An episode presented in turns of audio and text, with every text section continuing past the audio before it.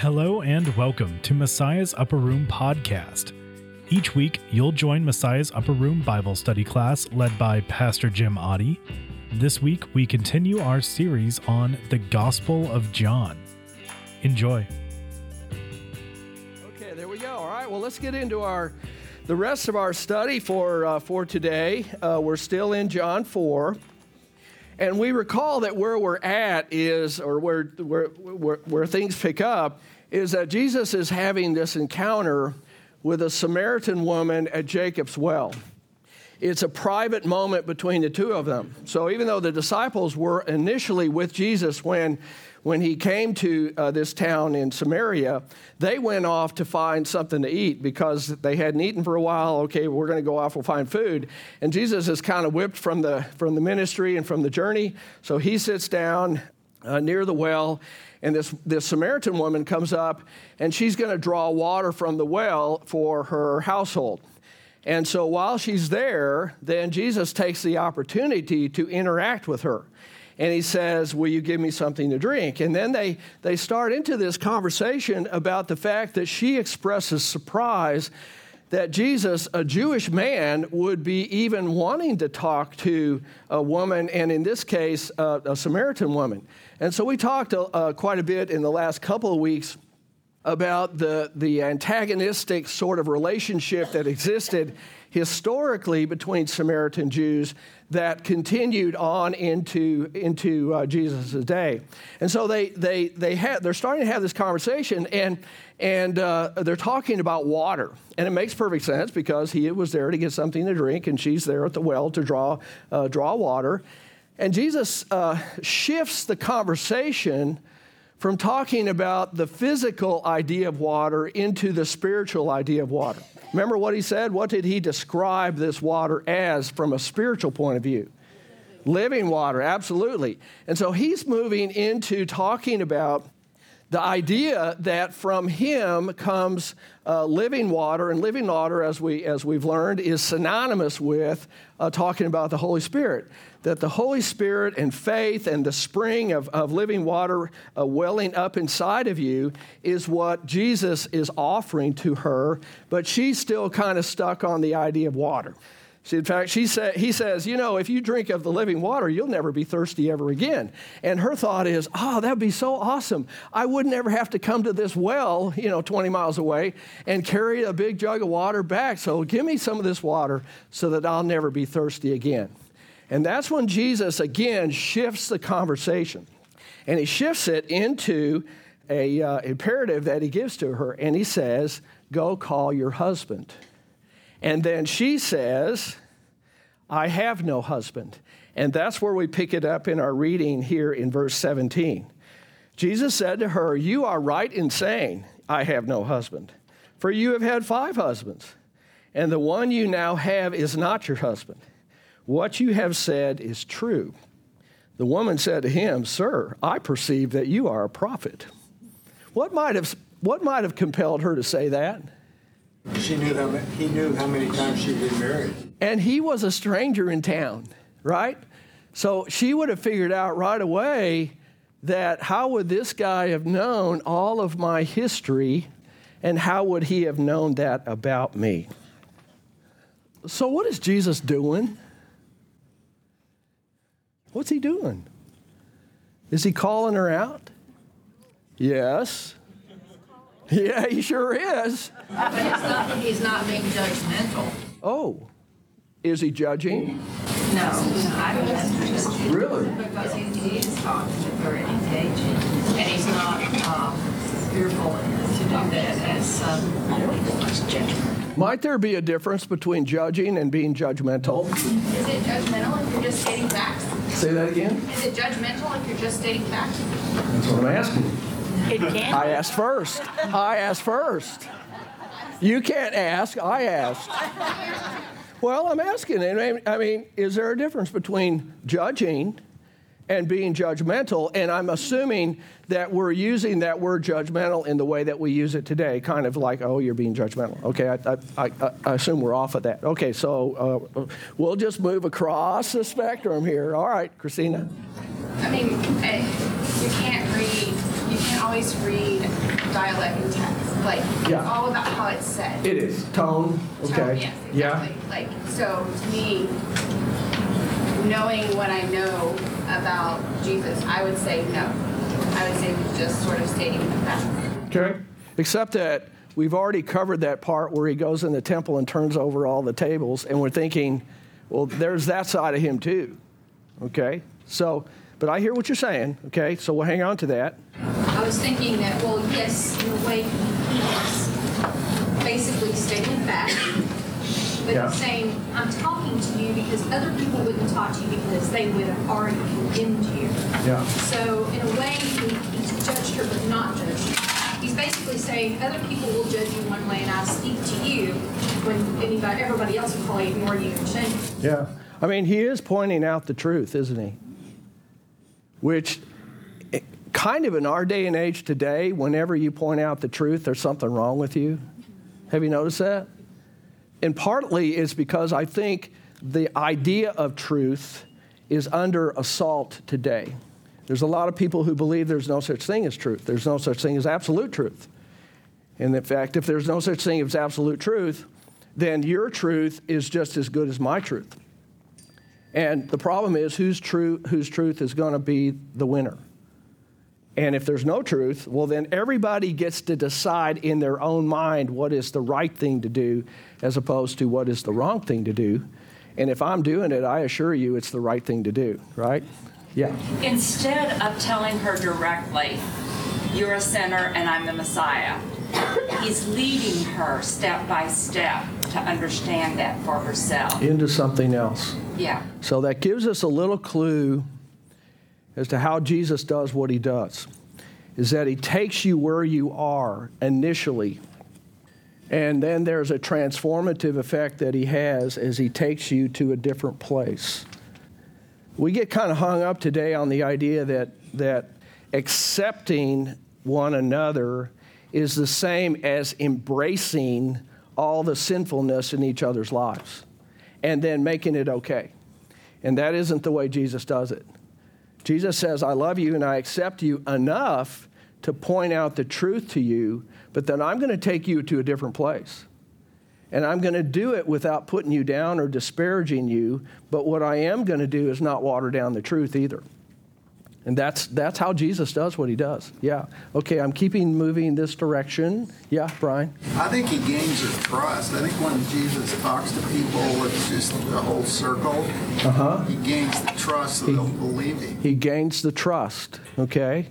All right, and we sort of get that sense that he's got some credibility with her by the way he is with her.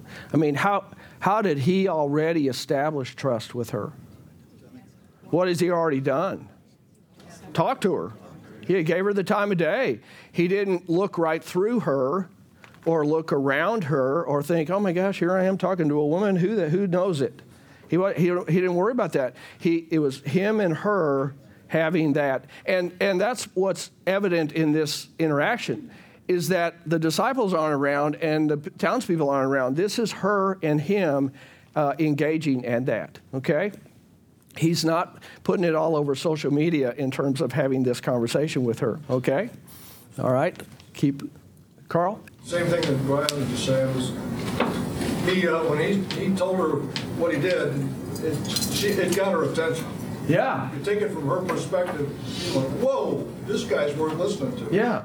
I mean, again, it's kind of that idea that you got the sense that that because of who he is um, and how he dealt with her, that it was tolerable to hear the truth.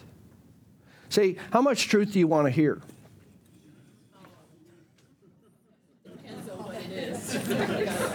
About yourself. You want to hear the truth about yourself? How many of you want to hear the truth about yourself? Raise your hand if you want to hear the truth about yourself. You're not about to do that in here, are you? I don't want to hear the truth about myself because how do you react when you hear the truth about yourself? Don't you want to defend yourself? Yeah, don't you want to say, you know, there are one or two things that are redeemable, you know? How many of you, when someone has told you the truth about yourself, And the way that that person told you the truth about yourself is that they used words like always and never. Have you ever had that before? Yeah. So what, what do you do with that? Do you, do you like react to that when somebody says always and never and that, you know, it feels like 100% of the time you're this way and you do these things? Do you know what to try? Here's what I would uh, have you try.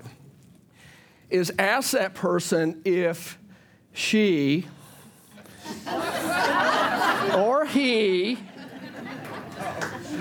would be willing to say, instead of always or never, to say like 98% of the time. 98% of the time. Because what does that mean if, that, if someone does that? 98% of the time. If they say instead of if they say you're always doing that, if instead they say, Lois, you know, 98% of the time you do that, okay? How would you react to that? You might say, well, if it's happening 98% of the time, I think that I should pay attention to that. But there is that 2% of the time when it's not happening, and I can feel pretty, pretty good about that. So, this is just a little extra side gift today. It has nothing to do with our lesson today, but it's, uh, it's just this idea that it's hard to hear truth. It's hard to hear truth, especially when it's true. no, isn't that right? That's what's hard. And when we hear it and we know it's true, then there is an automatic reaction of, no, it's not true. And yet, what, what is happening here with Jesus? This, does the woman doesn't react, does she? She senses that there's, uh, there's something else going on here besides just the idea that he's calling her out. Yeah. Well, it all, people should also take the time to tell when you're telling somebody the truth about them. Mm-hmm. Tell, tell, take the time to tell them something good about them. Oh, something good about them. Say something good about them. Bad stuff. You know, you're always really, you're really generous with mm-hmm. your time, or you're really loving with others. So throw in a little good into the mix with the bad. Throw in some good with the bad. Okay. Now, how many of you? Would be suspicious if somebody did that. If they said, you know, there's really, I've got something on my mind that I want to talk about, and I can, it's really kind of bugging me, and you know, it's kind of getting in the way of our, you know, relationship. And so I just wanted to tell you about that. But before I do, I want to tell you one or two good things about you. I mean, not that you would do it that way, but how many of you, truthfully, how many of you would be uncomfortable if someone did that because you have had experience someplace else where somebody said, Oh, you know, we so appreciate your efforts here. It's been so wonderful to have you work here. Here's your pink slip. I mean, that's, that's kind of what happens, doesn't it? It kind of does. Okay, yeah. So, but if you're going to do it, Okay, I, I love it when you have, you have that suggestion. When you do it, you have to be genuine. See, and I think one of the things here is Jesus was very genuine.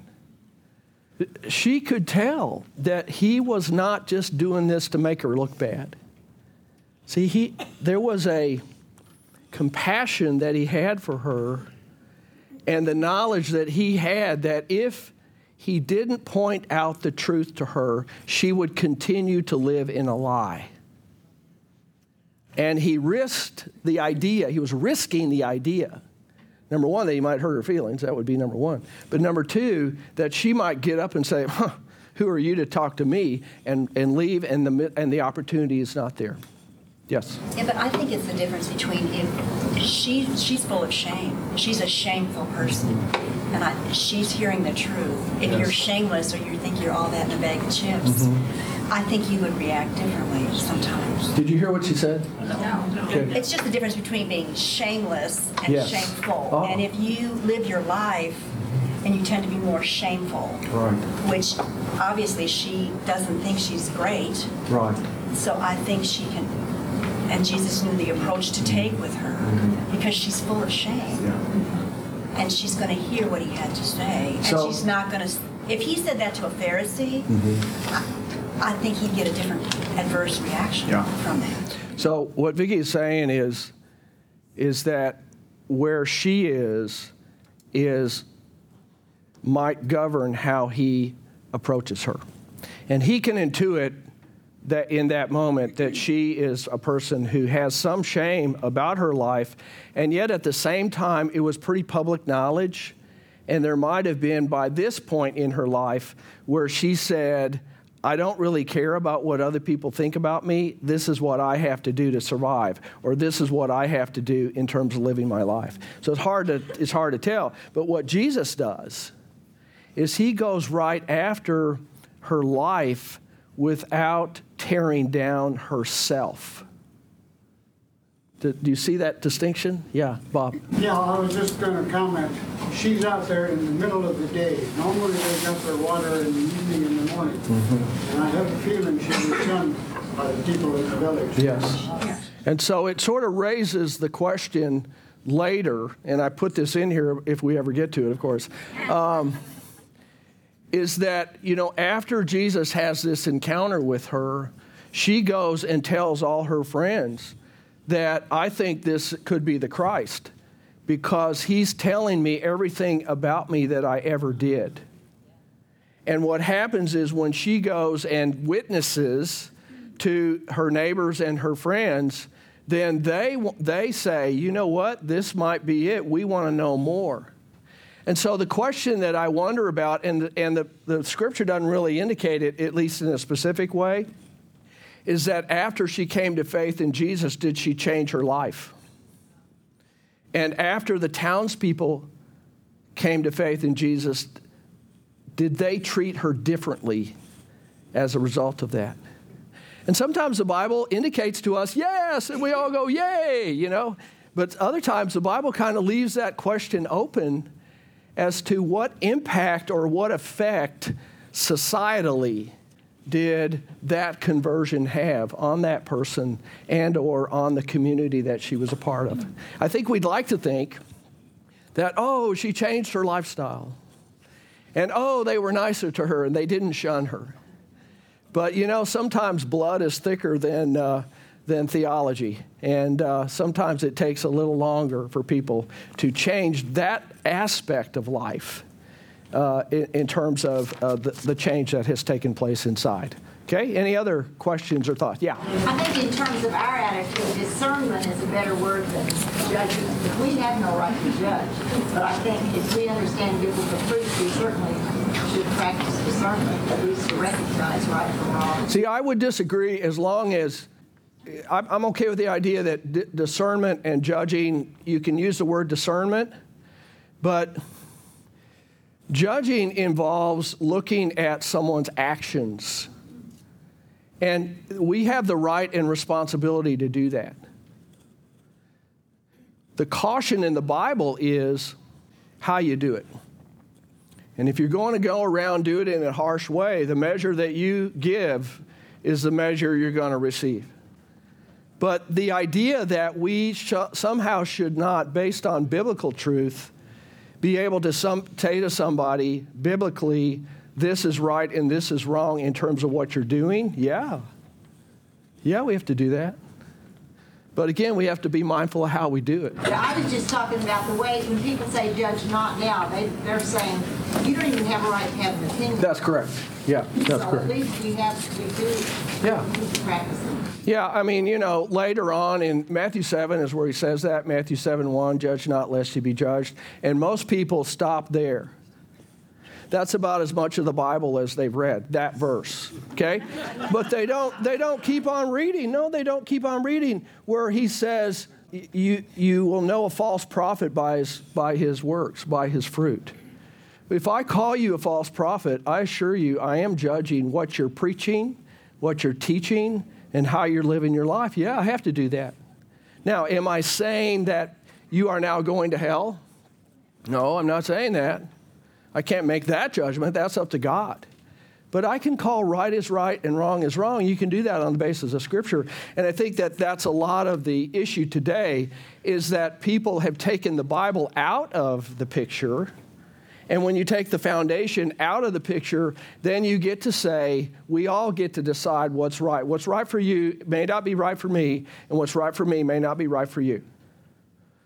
So that's pretty devastating when that occurs. Yeah. Carl. The new book just came out, written by a fellow named Moore, uh, and it's Jezebel in America. I think that's the title.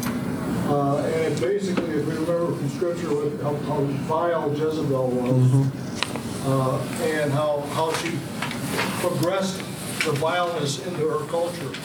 Uh, and his point is that that same kind of evil is what our culture is, is experiencing as we as we've been moving it. As we've grown older, we've seen us go from a more of a Christ-centered world to even a, you know, for America to more of a liberal, uh, almost evil.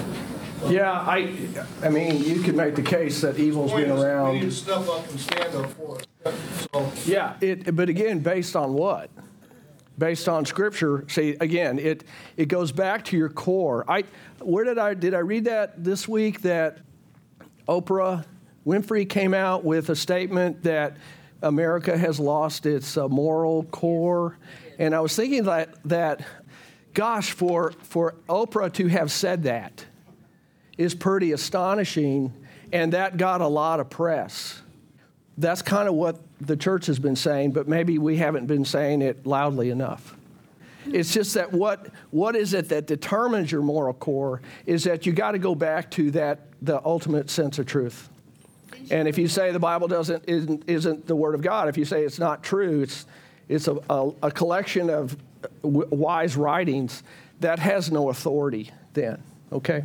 Oprah said that, and then I heard a commentary that said after that, we need a new religion of storytelling instead of saying, let's go back to the. Yes, and we've got the perfect set of stories to go with it, don't we, huh? Yeah. Yeah, so again, I, not to, to, to put that down or anything, but just to simply say that that observation now is being made of, of by many people that we're noticing that there's something different. There's something not quite right. And, and it kind of reminds me of in Matthew 24, I was looking at this the other day where Jesus is talking about what things will be like in the last days. And there's a, there's a, uh, there's a verse in there where he says, and the love of many will grow cold. And you think in terms of what does that mean when love grows cold? Is it's like there is an indifference toward life. And when there's an indifference toward life, the view that I have toward another person is that it's I'm very indifferent toward the value of your life. So if I don't like the color of your skin, or I don't like the fact that you're related to a bunch of people that might be coming over here in an undocumented way, I, and I don't value your life, what am I going to do? Well, I might just get a gun and take it and shoot a bunch of them. Or I might look at you with judgmental, a judgmental look on my face. Or I might not talk to you when I see you. I might shun you. And that is, is, is uh, characteristic of what happens not just in individuals' lives, but also in a collective sense of when love grows cold. So uh, it's, uh, it's, it's an interesting time. And as one of my seminary professors now is saying, it's a great time to be the church. Because when everything is falling apart and, and people are searching for what's the real thing here and, and what can I depend on and what can I trust in and what, what will hold me through even the difficult times of life, the church and the message, not church per se, but the message of the church and the gospel and the word. It's a great time to be the church. It's just scaring the bejeebies out of us, is what it's doing. Somebody else had their, oh, yeah, Kathy. Yeah, thank you for wrapping that, that point in because I was thinking of that verse in the Bible where it says, Don't tell me about the splinter in my eye till you take care of the log in yours. Yes. And I think we as Christians need to remember that when we approach people that are not Christians mm-hmm. because that log in our eye, that's what they see. Right. And we, we, we shouldn't be judging people when we haven't fixed our own. So the idea, but notice again, what does he say in those verses? He says, Do what with the log in your own eye? What do you do with it? Remove it. So that what? So you can see better to do what? To take the speck out of the other guy's eye. See, I still have a responsibility to you, don't I? Now, is that irritating to you? Really? Is that annoying to you that you would have that responsibility to see the speck in the other guy's eye? That annoys me. Partly because I know I have specks in my own eye and I don't want you coming and messing with them, right? I mean, some of it is that, right? Isn't that right? Yeah. But that's the responsibility we have to each other. But again, does it make a difference how you do it? Yes, it does. Please do not come after me with tweezers, right? okay. So again, it's it, it is it's a hard thing. It's so tempting to want to just be concerned about my own spirituality and my own faith and my own life and say, you know what, I have enough to do to take care of me. And, you know, frankly, we do. But if it's only about me and Jesus, that vertical relationship, what does that say about the horizontal relationships that you and I have with each other? There is some responsibility that we have. And how you do it does make a difference. Okay? Make sense? All right, let's keep going. So, Jesus speaks the truth. Look at that. We're in point A of the lesson for today. okay, so it reminds us of a verse in Ephesians where Paul said to us, Rather, speaking the truth in love, we are to grow up in every way into Him who is the head, into Christ. Now, when you read that verse or hear that verse, speaking the truth in love, how do you interpret that? Because there's kind of two different ways to go on it, and I've heard both. Yeah, Martha. Speaking the truth in love is speaking in a way that you know the other person cares about you. It's kind of like in school, you know, the, the teacher, you show that, that you care about your children in your classroom. You can mold them and shape them, and they're ready to receive what you have to deliver. Yeah. But if your if your uh, tone and all the things that we've been talking about earlier about the differences between um, being um, Judgmental and judgmental and all that. But if they know you care, Mhm. or if you have the, the position that, that makes that essential, but just knowing that you want to help them to do Mhm. better, it makes all the difference. So you're taking the view of the second interpretation, which is to speak the truth, but to do it in a loving and respectful way, especially if it involves calling out sinfulness, misbehavior, you know, if you want to call it that in a school setting. And if you want to achieve your goal. Yeah. In working with. Yeah, sure. And, and it does risk hurting somebody's feelings, but if you, if you do it in a respectful, loving way, then maybe it's a little easier to digest. And then if you say six nice things about the person before you do it, then it's likely that you won't ever actually get to the thing that bothered you about it because you spent so much time talking about how wonderful they were. And then when you did that, you talked yourself right out of whatever it was that was bugging you. So that could be possible. All right, what about interpretation number one? Where the idea is is that the way I show that I love you is by speaking the truth to you, irrespective of how I do it. And in fact, if I do it poorly with you or do it in a sort of blunt way, you ought to just get over that because you know what? I'm speaking the truth to you, and that's how I show you that I love you. What about that? Stephen? Uh, well, there's a thing called humility. Pardon? Humility. Humility? Meekness in how you approach these things. and how you do it. So you would lean toward being feeling better about interpretation number You two. can still say that it's here's the truth, Mhm. but that doesn't mean that you're better than that person. And Yeah. let that person know that Yeah. you're talking from humility, You would always have to watch out for that, wouldn't you? That you would start believing your own press that somehow you are better and they aren't. Yeah, yeah, yeah, absolutely. And that's the thing that I think that the media or other people think about Christians that just because we have a position that we think we're better Mm-hmm. Yeah. than the other person. That's correct. And to disarm that, I'm just suggesting the thought of meekness and humility. Meekness and humility. So Stephen votes for that we do it uh, according to interpretation number two rather than interpretation number one. Okay? How many of you would kind of feel better if we would do it according to number two instead of number one? See, we have a lot of feeling people in here, and, and I agree, I, I feel the same way, all right?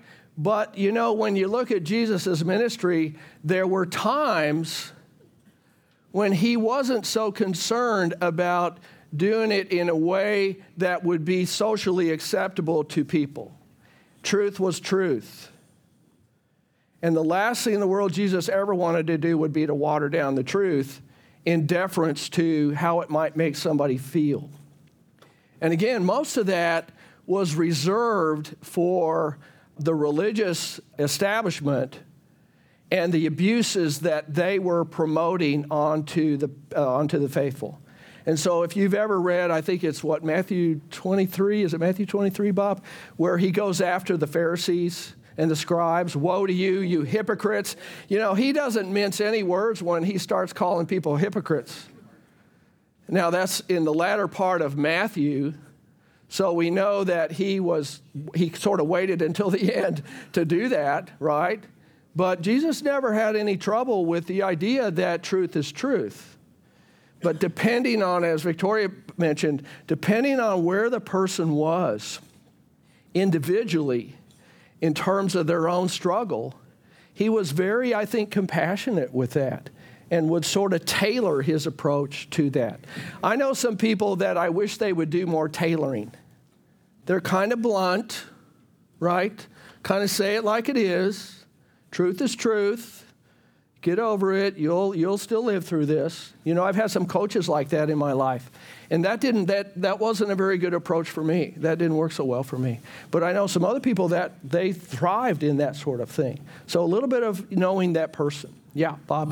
Well, I was just going to say, sometimes you got to hit somebody over the head with a two by four to get their attention. Bob. now, Bob. Did you hear what he said? Sometimes you, okay, yeah, everybody heard two by four, yeah. Yeah. Do what?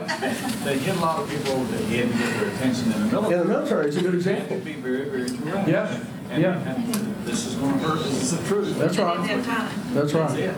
Yeah. Trying to save a life. Yeah, that's right. So sometimes the the circumstances would dictate. You know, I mean, if if there's an emergency happening, uh, we want somebody to be directive. Like, you know, if the if there's smoke in the room, we need somebody to say, "Hey, everybody, out the door."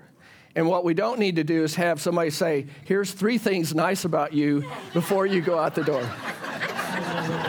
no, I know, I know. That's why I wouldn't be very good at that. I would have to need somebody else like you guys to be the ones, because I would be worried about people's feelings. You know, like, oh we might hurt somebody's feelings uh, telling them how to get out the door. So, so there's a little bit of that. Yeah. Fred, do you want to say something? Okay. Thank you. Yeah. Oh, you were just yawning. Okay, good. All right. All right. So again, Jesus doesn't shy. The point is, see, he doesn't shy away from speaking uh, reality to her, and that's, I think, a good word to use is reality. See, she was living in sin. But more than that, not just to say that judgmentally, her life was a wreck. Her life was a wreck.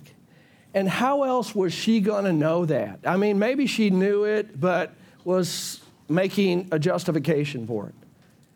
And that life was leading her away from God. And so Jesus, in love, said, I got to tell you about that. And here's how I'm going to do it. Yeah, Doris. Well, um, I have heard Jack Graham, Prestonwood Baptist Church, uh-huh. speak many times on controversial subjects of abortion, homosexuality, mm-hmm. and he does it in a loving way, but he said, if the church doesn't talk about it, who's going to do it? Right. And I, that kind of goes along with your friend that said it's a great time to be the church. Right. Because though we can't ignore those things happening. Correct. But I've never heard him say, you're going to go to hell if right. you've had an abortion, or you're going to go to hell if you're homosexual. Right. But he does speak very mm-hmm. clearly about what the Bible says about those subjects. Mm-hmm. Yeah. And that's what we talk about in here. Now, we don't here at Messiah would say it this way is that you're not often going to hear a sermon on it in that specific way. And that's whether Pastor Coleman's preaching or I'm preaching or Pastor Wilmer's preaching. But in here, you're going to hear about it. Now, what's the difference between hearing about something in a sermon and hearing something in a Bible class? And then that Bible class has a podcast that goes out to millions of people in the world, or just 80. What's the difference? What's the difference, Kathy? In this class, we get to have feedback and ask you for clarification. Yeah. In sermon, pastor doesn't get that. That's right. So if somebody's on this podcast, they'll, Yeah.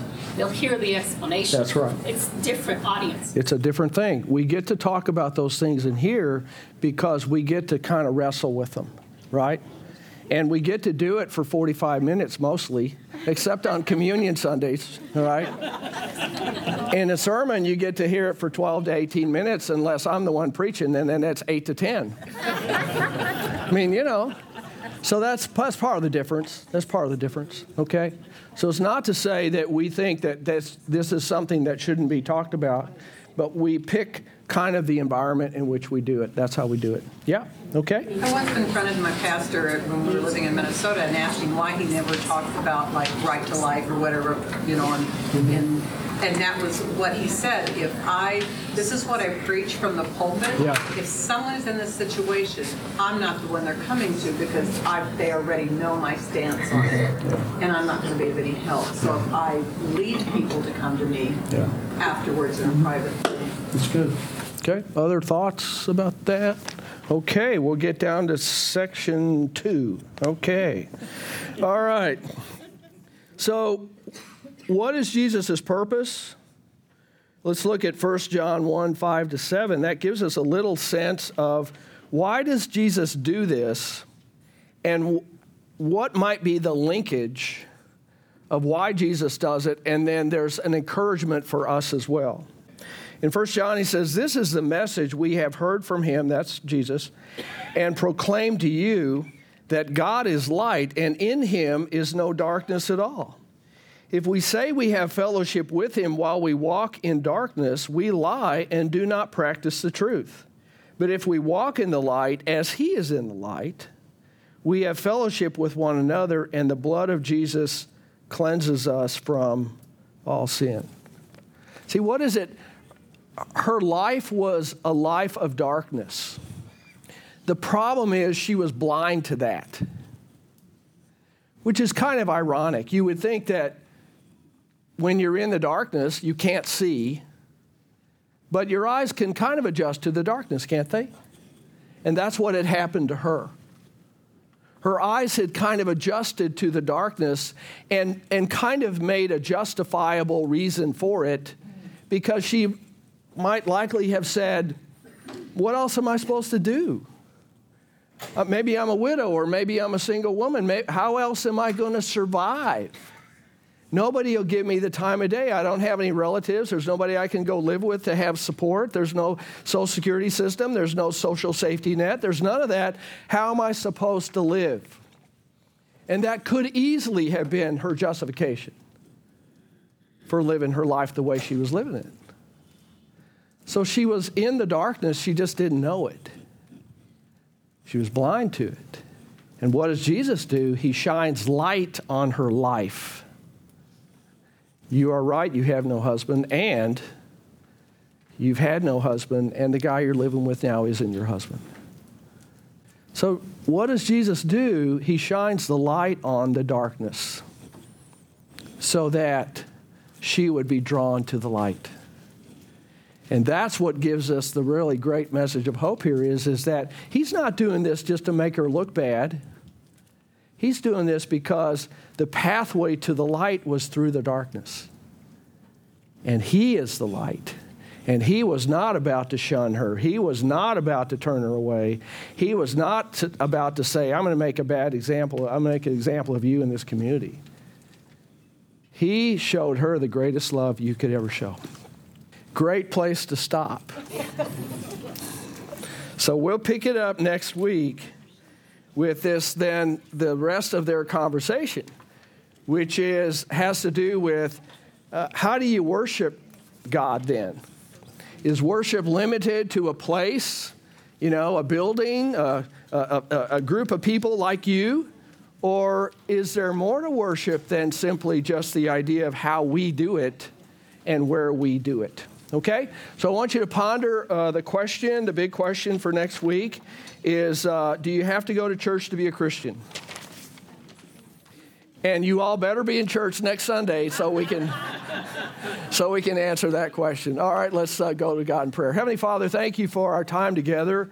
Thank you for the way that your word speaks truth to us. Lord, it is, it is sometimes excruciating to hear the truth about ourselves.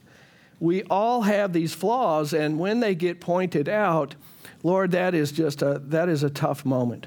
We know that your word speaks that to us, but it does it out of love for us, that walking in the darkness is not good for us.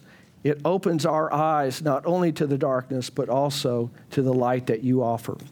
So we pray to Lord in the coming days of this week that you would bless us with your truth. Also, bless those who are, are listening to our podcast. We also pray, Lord, that you'll be with our, our uh, team Triton as they're in El Paso, giving to people there the comfort that comes from you and, and somehow is conveyed through the physical presence of, of, our, of our dog as well as our folks. And we pray that you just be with them and protect them uh, during their time, bringing them safely back to us. Watch over us until we're together again, and we pray that in Jesus' name. Amen.